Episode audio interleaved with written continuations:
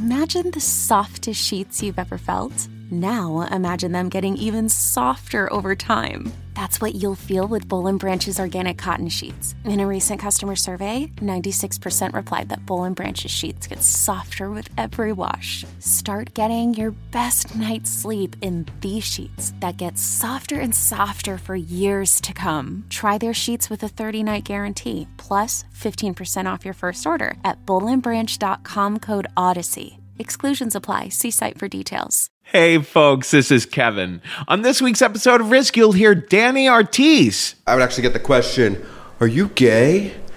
And the thing was that 12 year old Danny was very gay. That and more. But before that, if you're not a big fan of these advertisements that we have in the show, well, guess what? You can get brand new episodes of Risk on the same day that they're put out there into the free feed ad free if you go to patreon.com. That's P A T R E O N dot com slash risk and become a patron of ours for $10 a month or more. That is what will give you access to the ad free episodes. Plus, you'll also get access to all our all star episodes, our um, season one and season two remastered with ads taken out as well. Just a ton of amazing bonus content there on the site. You can give uh, other amounts there at Patreon as well. You can give as little as $1 a month if you'd like. But go to patreon.com slash risk and become a member. Check out the various perks and prizes for the various amounts you can give. And please help keep risk running that way. Also, I'm so excited to tell you about OMGYes.com. OMGYes.com is a sex research website that conducted the first ever scientific studies of what feels good for women and why, and turned the findings into fun, honest videos. It's like going to a friend's party where the theme is here's exactly how I like to have my clit touched. But it's not weird. Women explain and show it to you on their bodies, but it feels very normal. It's very intimate, very friendly. They're sharing insights about clits as comfortably as they'd share recipes. Like, here's one surprising finding from the research one in five women prefer their outer lips squeezed together around the clit like a sandwich. A clit sandwich. It's a thing. So, hooray for science. On OMGYes.com, women, men, and couples get more understanding, more pleasure, and tools to make a great thing even better. And risk listeners get a discount when you go to omgyes.com slash risk. It's a one-time payment of $35 for permanent access to the first season of 62 videos plus interactive touchable simulations. That's omgyes.com slash risk. Now here's the show.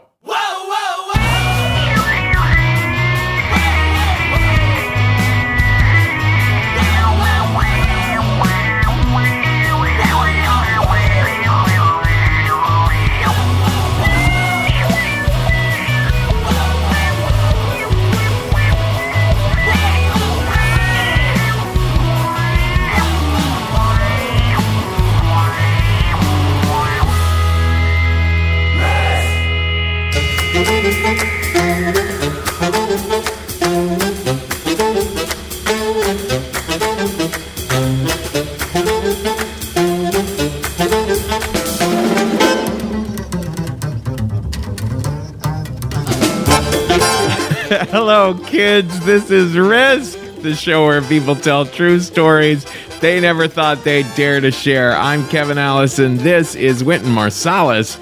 Behind me now, well, it's his whole big band there at Jazz at Lincoln Center. I don't know the name of this record. It's just those guys. You know those guys. Get hip to the jive. Now, we're calling this week's episode Connection. These are three stories of breakthroughs or breakdowns in connections between people. And I'll tell you something, I had the most extraordinary weekend because there's this particular project I can't quite talk about yet. it involves me having to listen to every episode of Risk going back all the way back to the beginning. So I've had this incredibly emotional, incredibly emotional review of these 350 plus episodes. I, will tell you one thing I am just so struck by how amazing it was right at the beginning, how solid it has stayed all along. And another thing that I was really moved to see was well, I kind of missed something about the old show. You know, back in the old days, before we had an official theme song, we would invite musicians to create little 30 second or less songs, original songs that either included the word risk or played with the concept of risking it to, you know, revealing parts of yourself in a risky way. I think we should do that again. I think we should have people send in little original ditties again. Another thing we used to do, we used to have people send, you know, the interstitials that we have sometimes between the stories, those sound collages with clips of found footage or just mashing up uh, bits of audio. Uh, we invited people to send that kind of stuff to us before, too, 30 seconds or less. You know, for that, I think we should create a big list of themes for everybody. So stay in touch with us. If you want to ask me about it, just write to kevin at risk show.com and I can send you instructions on how to send us a little bit of original music that's 30 seconds or less that is about the word risk or the idea of risk or a little sound collage on a themic thing that might go between one of the stories. Write to me at kevin at risk-show.com if that sounds like something you'd be interested in trying. Now, in a little bit, we're going to hear from the New York based storyteller Danny Artis. He told a story at a recent Risk Live show at the Bell House in Brooklyn, where we are again this very Wednesday. But before that, Speaking of the early days of the podcast, Jean Lebec is someone who I think she was first on the podcast back in 2012. Someone I dearly love. One of my very first storytelling students when I when I first started teaching storytelling. Jean was in one of my first classes and she is just such a treat every damn time. Every damn time she gets on stage, it is such a treat. So here she is at a recent Risk Live show at the Bell House in Brooklyn. This is Jean LeBeck with a story we call Secrets and Lies.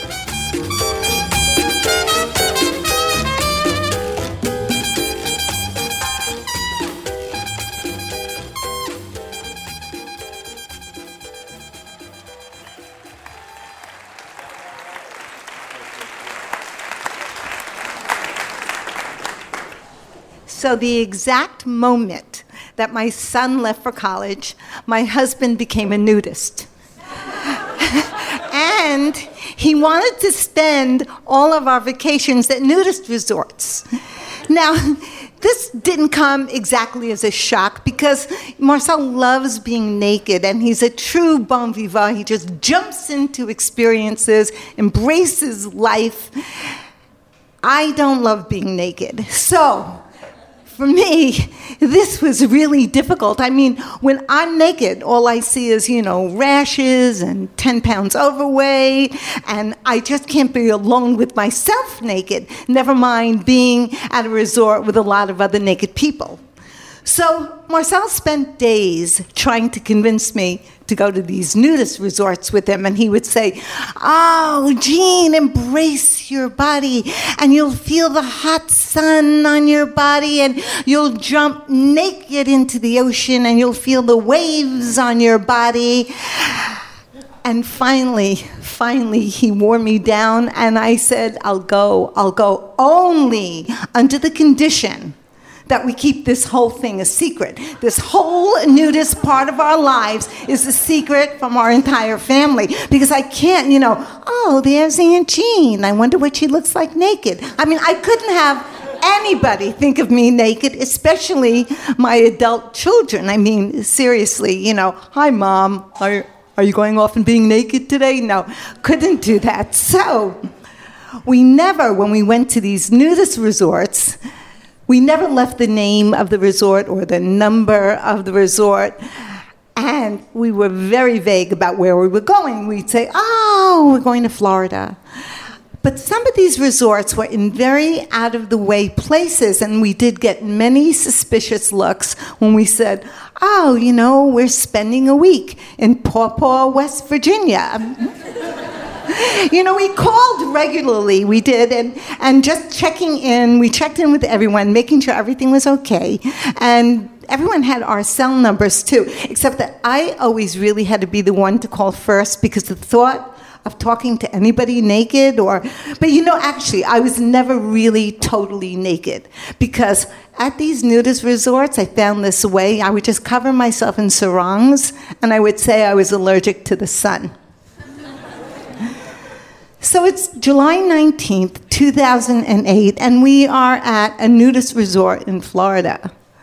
I wake up to the sound of Marcel's cell phone ringing, and it's ringing, and it's ringing, and I'm thinking, who could be calling us? We called everybody last night, everything was fine, except that the only, only person we didn't call was Marcel's mother, Berna. Now, Berna lives in New York City, but she spends summers in France, and she was spending the summer at her home in France, visiting with all her relatives, and she would never ever be calling Marcel on his cell phone because she didn't believe in cell phones. She only called on our landline. I had this you know, I have this love annoying relationship with Berna. It's not love hate, it's love annoying. And Berna is barely five foot tall. She is a bundle of energy. And every morning, you know, she leaves her apartment on West 56th Street in New York with a big shopping bag, and she marches the city sidewalks, eyes down, searching for treasures. She finds them too. She finds Gucci watches and gold bracelets and earrings, gold coins, bags of quarters, sometimes $100 bills. All of these presents actually get redistributed to us, like for birthday gifts, you know, Christmas gifts. It's not bad. She also loves to play jokes, and she loves to play jokes on me like the very first time I met her, the very first time I met her. Now I'm nervous. I'm meeting Marcel's mother for the very first time. I want to make a good impression. I want her to really like me. So she invites me to dinner, and you know, I'm all dressed up, and she ushers me to the chair by the table, and I sit down, and this huge farting noise just explodes because she had put a whoopee cushion on my chair. she thought it was hysterical. She laughed all night. I think the reason that she wanted me to marry Marcel was because of Amy. When I met Marcel, my, I was a single mom. I had um, an eight year old little girl, and uh, Berna felt instantly in love with her. And um, one day, she took Amy shopping. She let Amy pick out her own winter coat. And Amy was so damn proud coming home with that coat, red wool with black velvet. There was a Christmas, though. This is the last annoying thing there is. There was a Christmas where she gave everybody envelopes with money, and my envelope had these tiny black crotchless panties, and I had no, you know, I wondered, well, did you find this on the street? Is this, you know, where, where, you know. The phone is ringing again, but this time, this time Marcel grabs it, and phone to ear, he leaves the bedroom. I follow him. He pulls open the sliding glass door that goes to the balcony and he sits down on this white bench and I sit next to him. He's not saying a word, he's just staring straight ahead, listening, and I go, What? Grabs my hand. He says, Thank you. I understand. And then he looks at me and he says, Jean, that was the American embassy in Paris. They've been trying to find me for five days. Berna was killed five days ago in some freak accident in France, and they have not been able to get in touch with me because nobody in France has my cell number. I hear what he's saying, and I can't wrap my mind around this. Five days, five days. No one in our family gets killed. Five days. Berna dead for five days, and we didn't know. While we ate fancy dinners and drank wine, and, and I had a, a manicure. The sun is coming up. The resort is waking up. I can hear people laughing and talking on their way to breakfast. There are people splashing in the pool. We sit staring at each other. We're paralyzed. And we go into the room and we begin silently and frantically packing. And I want Marcel to yell at me. I want him to say, Damn you, you made me keep this whole nudist thing a secret. They couldn't find us for five days because they didn't have my goddamn cell number. But he didn't. He didn't say anything. We can't fly directly to France. We have to go home to Brooklyn first. There are just so many arrangements to make. So many. And we get to Brooklyn. My son Jean Claude and his fiancee Ali are there, and they move gently around us. They make us food. Ali's brought some flowers and we listen to five days of tearful messages from Marcel's aunts and cousins. Marcel, Marcel, where are you? Where are you? Call us back. Call us back. Your mother, your mother. Marcel speaks to his cousin Eve, and cousin Eve says, we have to have Berna's funeral like really like now, like soon, because according to French law, you have to bury somebody or cremate them, you know, seven days after they die, and five days has already passed. We can't get a flight out. And finally, finally, Marcel just spends hours on the phone with Eve, dictating his mother's eulogy, knowing that Eve will speak for him since he won't be able to be there. It's finally the day that we're leaving for France. The cab is waiting outside, and Marcel comes out of the bedroom. He looks really beautiful. He's wearing this dark gray suit and this light blue shirt and a light gray tie and polished shoes. And I go, Babe, oh my goodness, we have such a long flight. It's seven hours, and then it's going to be another four hour train trip. You're going to be so uncomfortable dressed like that.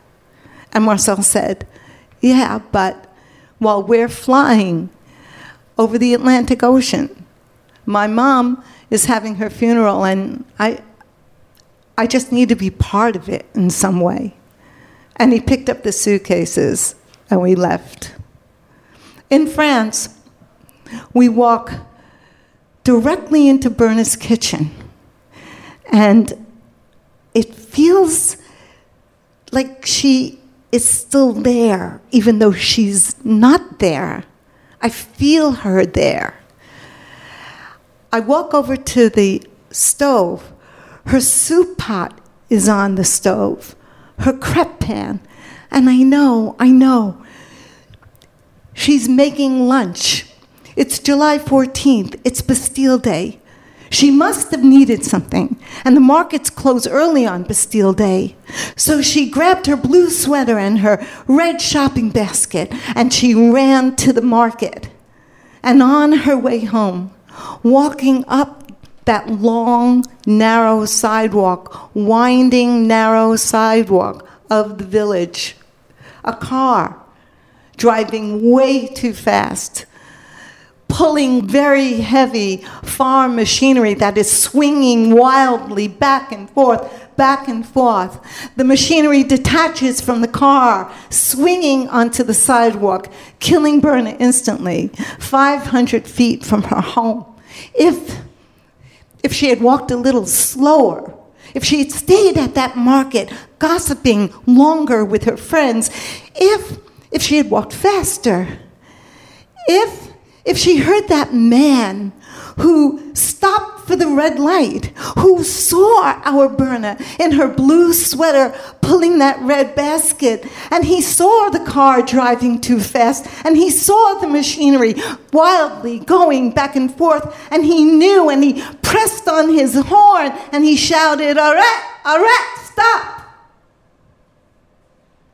And Marcel and I, we grabbed a bottle of wine and we sat on the steps. And for the first time, we finally, we finally cried. And Marcel said to me, you know, Berna thought she was coming back. She thought she was coming back from the market. She was just making lunch. All we really have is right now. And I just said, I'm going to be apologizing to you always for keeping this nudist thing a secret because it seems so damn ridiculous now. And Marcel said, Hey, I could have called France too, and you know what? We're having her funeral right now. And we stayed on those stoops, crying and drinking wine and telling Berna stories. And in the morning, Marcel said, Look, babe, I've been thinking. We don't really, really, really have to go to nudist resorts. Really? Really? I said. Really. We really, we could go to clothing optional ones. and I said, Really? Well, I've been thinking, and really, really, I think it's time for me to take off my sarong, feel the sun on my naked body, and dive into that ocean naked. Thank you.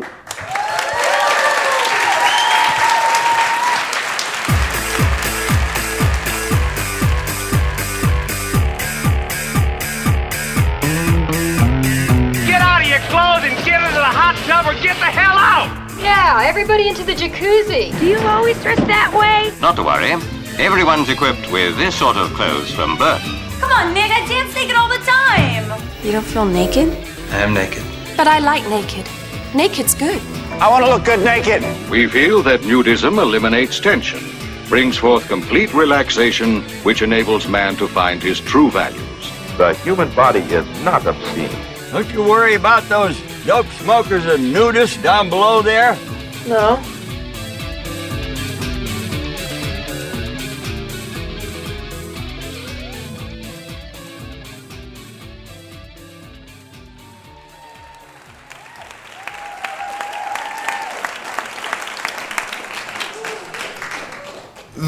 First time I was aware of being called a faggot was in sixth grade. Um, kid named Jeff yelled it across the quad, and you know he could have been talking to anybody, but he wasn't.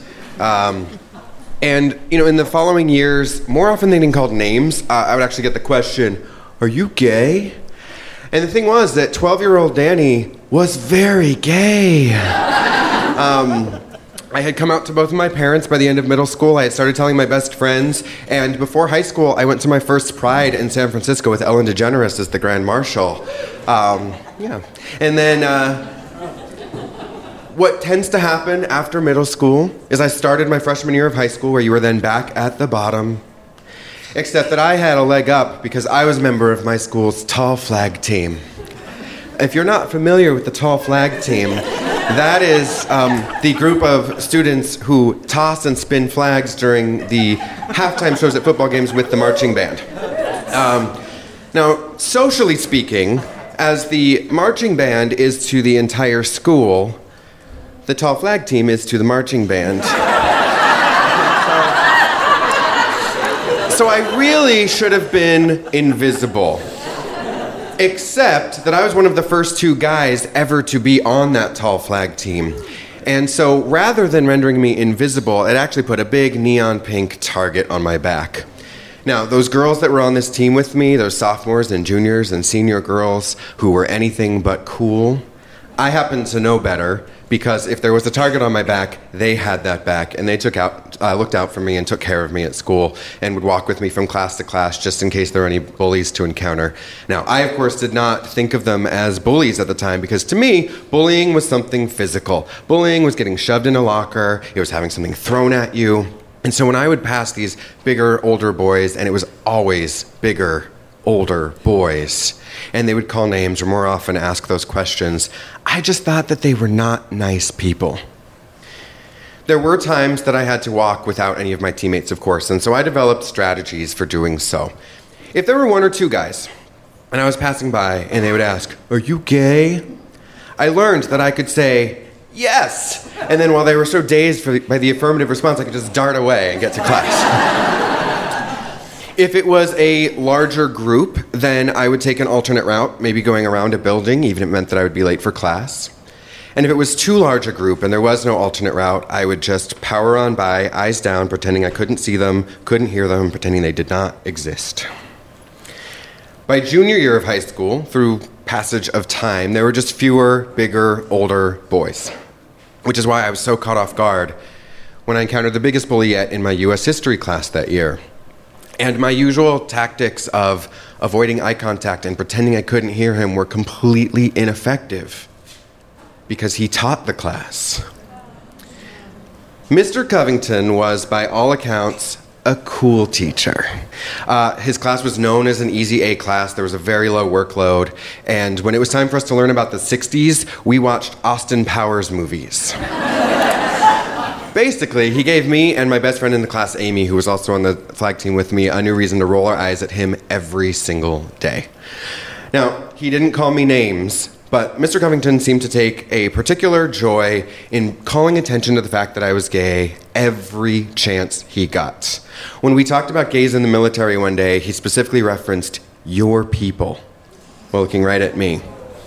And this was in Orange County, California, which is a conservative stronghold of the state. And uh, a few years before Prop 8, there was Proposition 22, uh, which voting yes would mean we were amending the language of our Constitution to clarify that marriage was between one man and one woman. And I never thought of our town as a particularly political place, but I remember that that season, on my walk home from school, almost every single house had a yes on 22 sign in the front yard.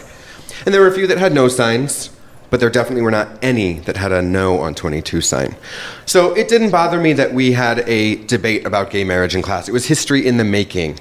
And it didn't bother me that I was assigned to be on the opposing side because I can understand the value of looking at an issue from a perspective other than your own. What bothered me was the reason that he assigned that to me. Because it'd be fun, he smirked. It wasn't until a little bit after a discussion we had in class about the Center for Disease Control's ban on gay men, or specifically men who had sex with men donating blood, that my friend Amy told me that after class he had approached her and inquired as to whether or not the ban affected me. In effect, asking whether or not I was sexually active. And that was too much.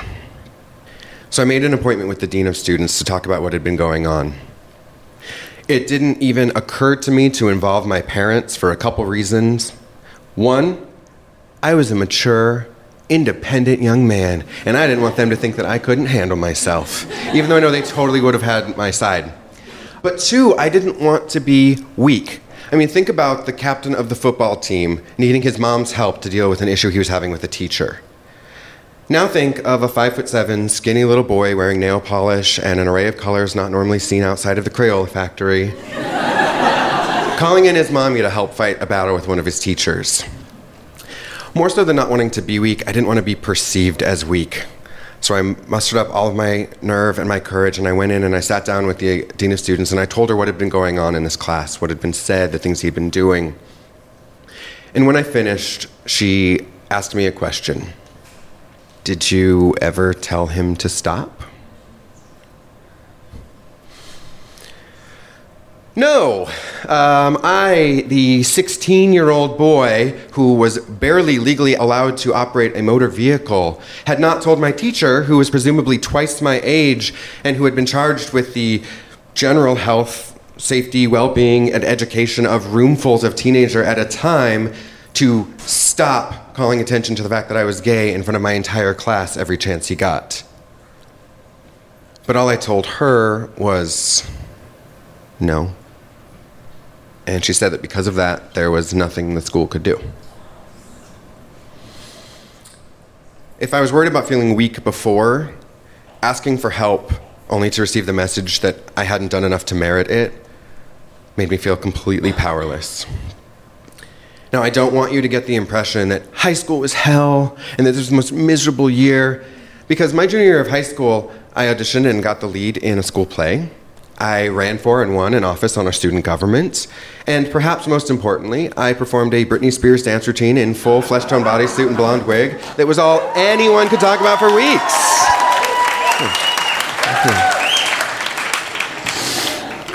But in his class, I shut down. I stopped raising my hand. I stopped participating.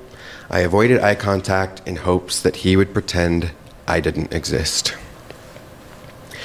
There are a lot of things I don't know. I don't know if he was ever told about this conversation with the Dean of Students. I don't know if any record whatsoever exists of this conversation.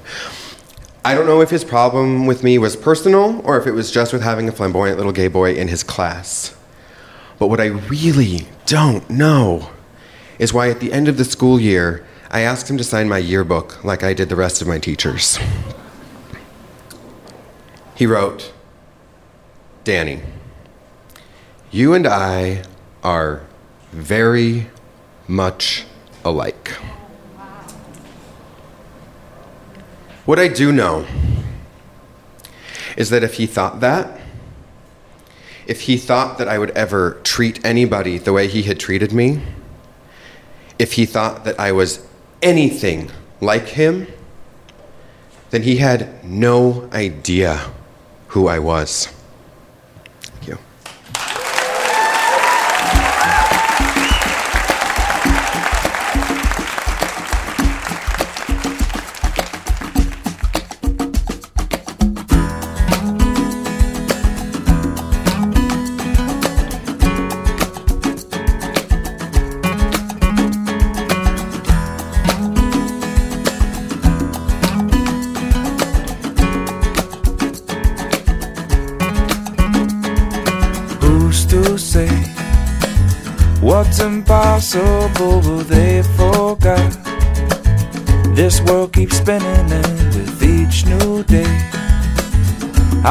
Feel a change in everything.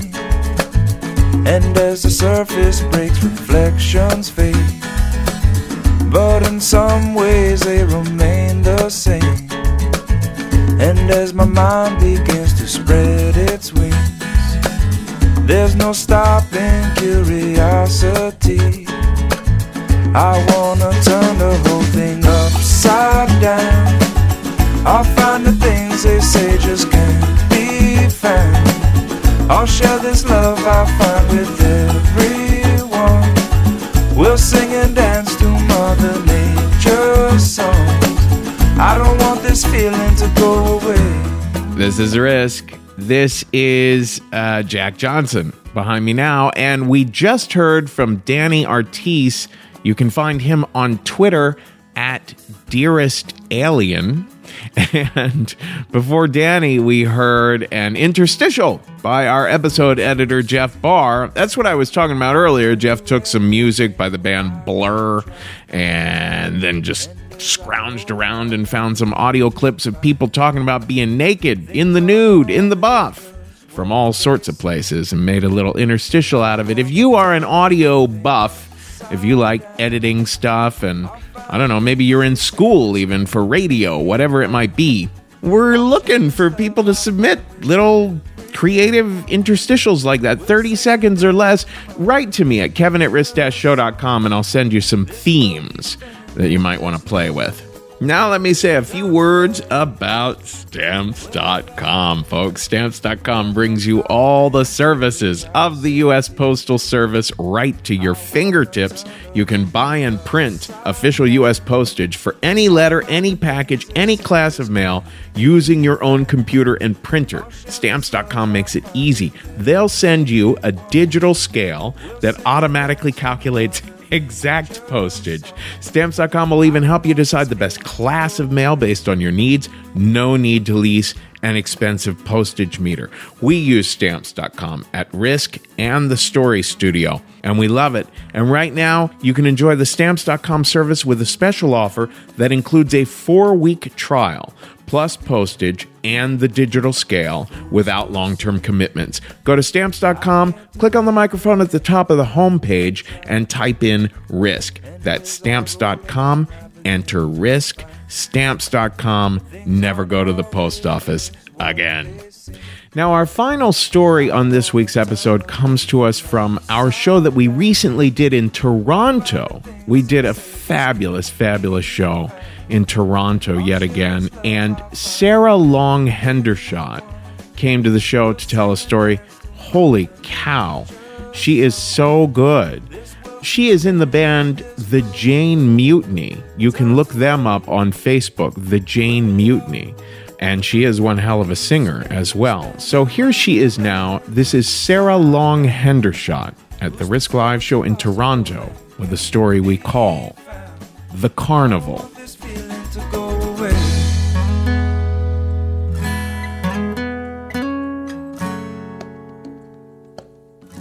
Please don't go away.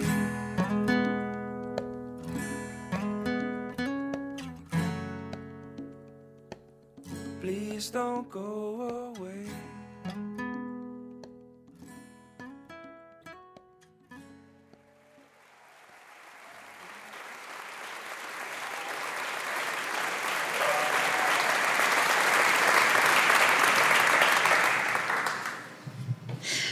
Moving is the worst. Moving is one of those occasional necessities in life that depletes you in just about every possible way. Even when it's a good move, it's still uprooting your life like that is always a risk. And I was moving as a single mom with a two year old. And I hadn't figured out how to single parent the way that I wanted to in Boston, where I was living. And so I decided to take a couple years off and go to the small town in upstate New York where my parents lived. And I had rented the top half of a lovely little painted lady, Queen Anne Victorian, and I had spent the entire day hauling boxes from my rusted Ford Escort and the little U-Haul trailer I was pulling behind it up the long, narrow stairway to our adorable new apartment. I was on the last load. I had a laundry basket full of toys on one hip and my very tired two year old son, Shane, on my other hip. And I paused for a minute outside the house and I looked at the porch stairs and I thought, can I really go up these stairs one more time? And I happened to look around and I caught up in the second floor window of the house next door the most angry, twisted, furious, frightening face just glaring down at me. And if I had not been forewarned about this person, I think I would have peed myself. but earlier that day, the neighbors on the other side had come over to introduce themselves. And about 30 seconds into the conversation with them, the wife had leaned over and, like, half whispered as if he could hear from two doors down, Have you met old Bill? And the husband said, Do yourself a favor keep clear. And the wife said, He's the town crank. And the guy said, You'll see. And we did see. We were moving in in spring, and all through that spring and summer, we saw Bill being Bill. Woe to the person who walked their dog past his house and the dog peed on his lawn, or you know the guy that checked the meter made too much noise, or the guy that handled his garbage cans was too rough. Every interaction with other people was anger, anger, anger. But we never really interacted with him. His whole house was kind of clamped down. He never opened his windows, he never opened his doors. What the neighbors didn't know when they told me about Bill was that after a very chaotic and dysfunctional childhood, I found myself at age 28 really not very good at connecting with people in any real kind of way. And I was glad Bill was like he was. And I wished all the neighbors were like Bill so that I would never have to interact with them. But not so much Shane. My son Shane was not having a chaotic and dysfunctional childhood. He was having a very positive childhood. And he, by the time we'd been there for six months or so, he was two and a half, he started to notice Bill and make little overtures towards him. And it was amazing to watch from somebody who didn't know how to do that. It was amazing to watch this kid. So he started out by we would be playing in the front yard and he'd be looking at Bill's house. And if he saw him in the window, he'd wave to him. And Bill would like slam his curtains shut if he ever got caught watching. And then later on in the fall, we'd be outside raking the leaves. And Shane would kind of just walk over until he was in front of Bill's house and he'd be kicking the leaves over to our yard. Or he'd pick up a few leaves in his hands and come put them in our pile. And then winter and the snow came, and Shane had his own little toy shovel, and I'd be shoveling the walk, and he'd be, you know, throwing a couple of snowflakes. I'd look up, and he'd be over trying to shovel Bill's front walk. Shortly after that, we were making muffins, and Shane said, I want to take a muffin to Bill. And I said, okay, if that's what you want to do, we'll, we'll do that. Here, put it on this plate and we'll take it over. So this was his deal. So I stood on the sidewalk and I watched. And this little kid, he's not even three yet, and he's got it on the plate. He's trying to balance it and catch it every once in a while. And he gets up, he goes up the like three front stairs, and he reaches up to the doorbell and he rings it. And Bill comes and answers the door. And I'm watching their interaction. They chat for a minute. And I was happy to see that Bill took the muffin. So Shane comes back and he's all excited. He says, Bill says we can come back for the plate tomorrow. And can we come in for tea? And I was like, oh, okay, sure, we'll do it. Well, it's fine. I don't want to hold my kid back. All right, so the next day, we go over in the morning, knock on the door. Bill answers instantly. We walk in. His house is immaculate. It's not normal immaculate, it's like OCD immaculate. And there's not a lot of stuff. It's very spare, but not spare because he doesn't have any money. It's spare because he just doesn't want to have a lot of stuff in his house. He smells like shaving cream, and I notice a little piece of tissue with a circle of blood on his neck. So obviously he'd cleaned up for company.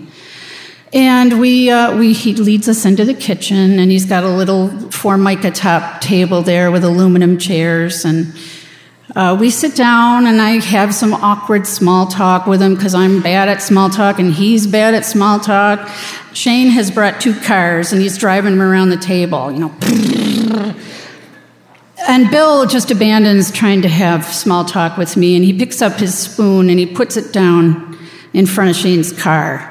And he says, You're going to have to turn around. There's been an accident here.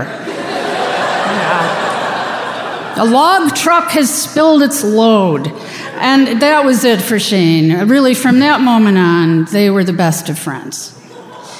And over the next several months, we spent quite a bit of time with him. I mean, honestly, we kind of folded our lives together. Shane and I would have dinner, and I would make some extra. I would take it over to him, and sometimes he would do the same for us. I would help him if he had errands that he needed to run, and so on. And Shane was very, very excited to be friends with Bill. He didn't want to talk about himself very much, but I did find out that he was a widower. His wife had been dead for 17 years, and he had two daughters who lived right there in town, like literally a few blocks away, that wanted nothing to do with him. And I tried to talk to him about, yeah, what's up with, you know, and he would just stiffen up. And I could tell from his body language that he didn't want to go there. So we never, I never found out what it was problem I started to have was that I never intended to leave the city permanently. I knew eventually I was going to go back. I'm a professional musician. I couldn't really, you know, make a living in Watertown, New York as a musician. I decided it was about time to tell Bill that I was thinking that in the next few months we would be leaving. I went to tell him Shane was asleep, and I told the neighbors downstairs that I was going next door. He took it pretty hard. I mean, he clammed up, but he just kind of sat there and stared. And I realized that he was staring at the one piece of art that he had on his wall.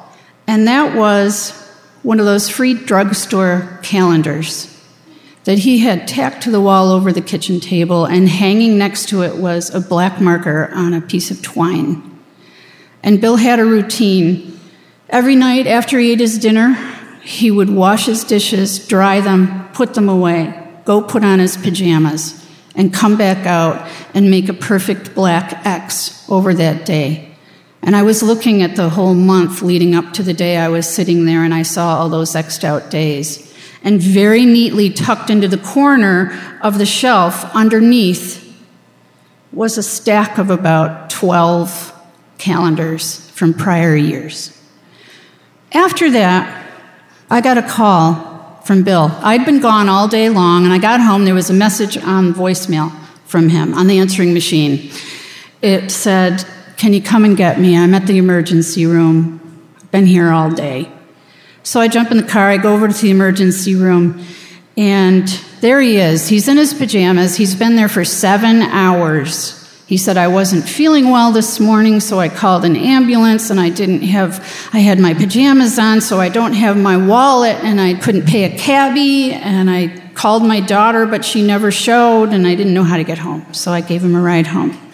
The second time that happened, this young doctor came over to me and he said, Listen, I want to talk to you. I know Bill doesn't have any family to speak of, but I know that he's fond of you. And I want you to know that I think that he is mismanaging his diabetes on purpose for attention. I gave the doctor my number and I said, You know what? If there's anything I can do, let me know. All I can do is encourage him to be healthy and talk to him and try to keep an eye on him. And so that's what I did. A little bit after that, Bill called me up one night again. Shane was asleep, and he said, Come over, I've got to talk to you. So I went over, and he says, I've been thinking, I could move to Boston with you. It sounded like an outlandish idea to me, but I hadn't seen him that happy in a long time, and I didn't want to just shoot him down. So I said to him, You're going to sell your house because you can't just leave it empty. You'll have to find all new doctors and get your prescriptions switched over. And he knew very quickly that it just wasn't going to happen. He was about 78 years old, and he'd lived in Watertown his whole life. He wasn't going to pick up and move to Boston. A couple days later, he called me again. And I went back, and this time he was old Bill. He was angry. He was mean. He said to me, You don't belong here. You need to get out of this town. You're 29 years old and you're not getting any younger and you got nothing going on. I knew he was grieving. I didn't want to engage him, so I just said, All right, Bill, thanks for letting me know how you feel. Good night. The next morning, Shane woke up and he really wanted to go see Bill. I didn't really want to go see Bill, but he really wanted to see Bill. And he was at this stage in his development where he would say your name over and over again until you acknowledged him. I don't know if any of you know any toddlers. So if I was talking to somebody and he had something important to say, or if I was on the phone, it was like, Mom, Mom, Mom, Mom, Mom. So all morning he's like, Bill, I want to see Bill. We have to go see Bill. So if I was like, okay, fine, we'll go see Bill, right? After breakfast, we'll clean up, we'll go to see Bill. We walk downstairs and out the front door, and it's autumn now, and it's very, very windy, and the wind is blowing my hair all over the place. And Shane's so excited. He just runs across the yard and right up Bill's back stairs and into his back door. And I thought, that's weird because Bill never leaves his doors open. And then I hear loud music coming out of Bill's house, and all his windows are open. I'm like, okay, he never opens his windows. He never listens to loud music. This is making me really uncomfortable. So I run up the stairs and I have my hand on the doorknob and I hear, Bill, Bill, Bill, Bill. And I open the door, and there is my three year old on all fours with his face inches away from Bill's purple mottled face. Bill was a big man, and he was had fallen in between the living room and the kitchen, and he took up almost the whole length of the room. I saw that his mouth was wide open and his eyes looked like they were looking up at his glasses, which had flown onto his forehead when he had fallen over like a felled tree. And there's Shane. Bill's arms were all splotched with lividity, which is what happens when you've been dead for a few hours. And the wind was blowing his curtains. And Roger Miller, King of the Road, was like at volume 10 like echoing through the whole room. And it was one of the most surreal moments of my life, and I felt my stomach just clench up like a fist. And I kind of panicked. I ran over to Shane and I picked him up, and I said, Bill's sleeping. Don't wake him up. We got to get out of here. So I had to undo that later. Uh, the, I, those of you who don't have experience with children, we never equate death and sleep. Really a bad idea. So, anyway, you're going to sleep now, honey.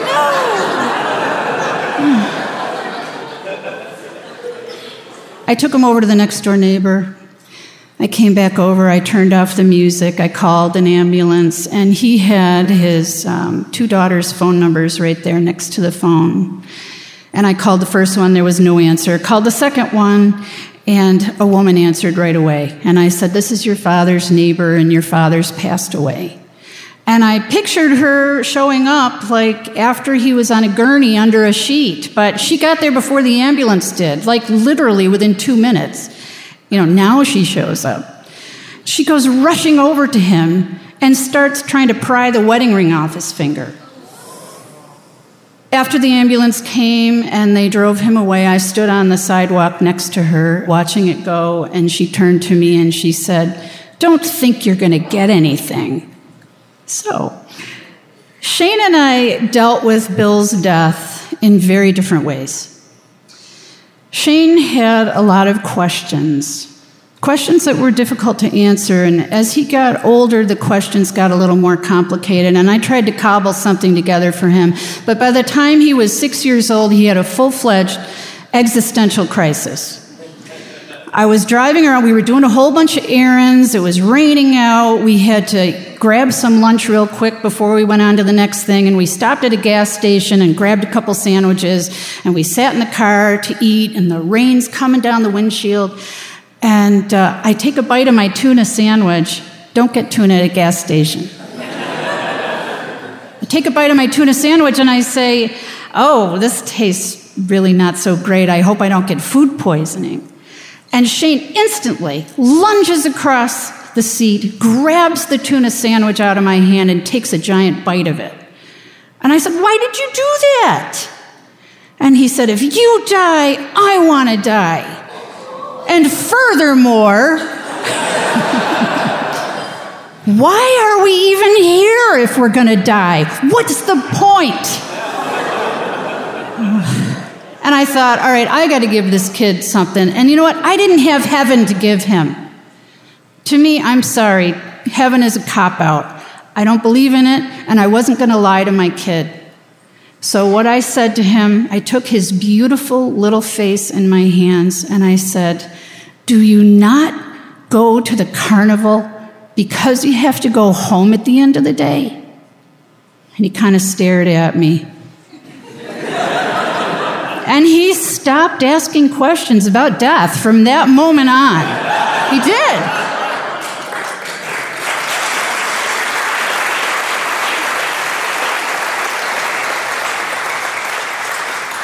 Me, in the months after Bill's death, I was filled with guilt and self recrimination because that doctor had called me up after Bill died and said he took a fatal dose of insulin.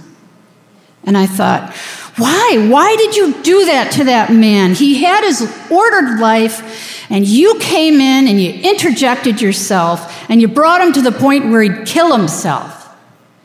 And the more I thought about it, I thought, you know what? That is really arrogant. To think that you can make that kind of decision for another cognizant adult human being. Bill was the one who opened the door. He opened the door to a child. He let some love in his life. He spent the last six months of his life or so probably happier than he had ever been. You've got to go through life detaching yourself from outcomes. That's what I finally figured out. You have to be a decent human being. You can give compassion and companionship and care to the people who are right in front of your face. And whatever happens after that, it happens. We are not in control of it. And it took several more years for me to fully realize the extent of the healing that raising my son was for me. Because I was able to relive the parent child dynamic in a way that was right and healthy and nurturing. And I came out of it like, like a kid that had been raised right. And my son is grown now. And I still think about all the lessons that I learned from him. But I really, truly, I think the number one lesson that I learned was go to the carnival. Go to the carnival. Thank you.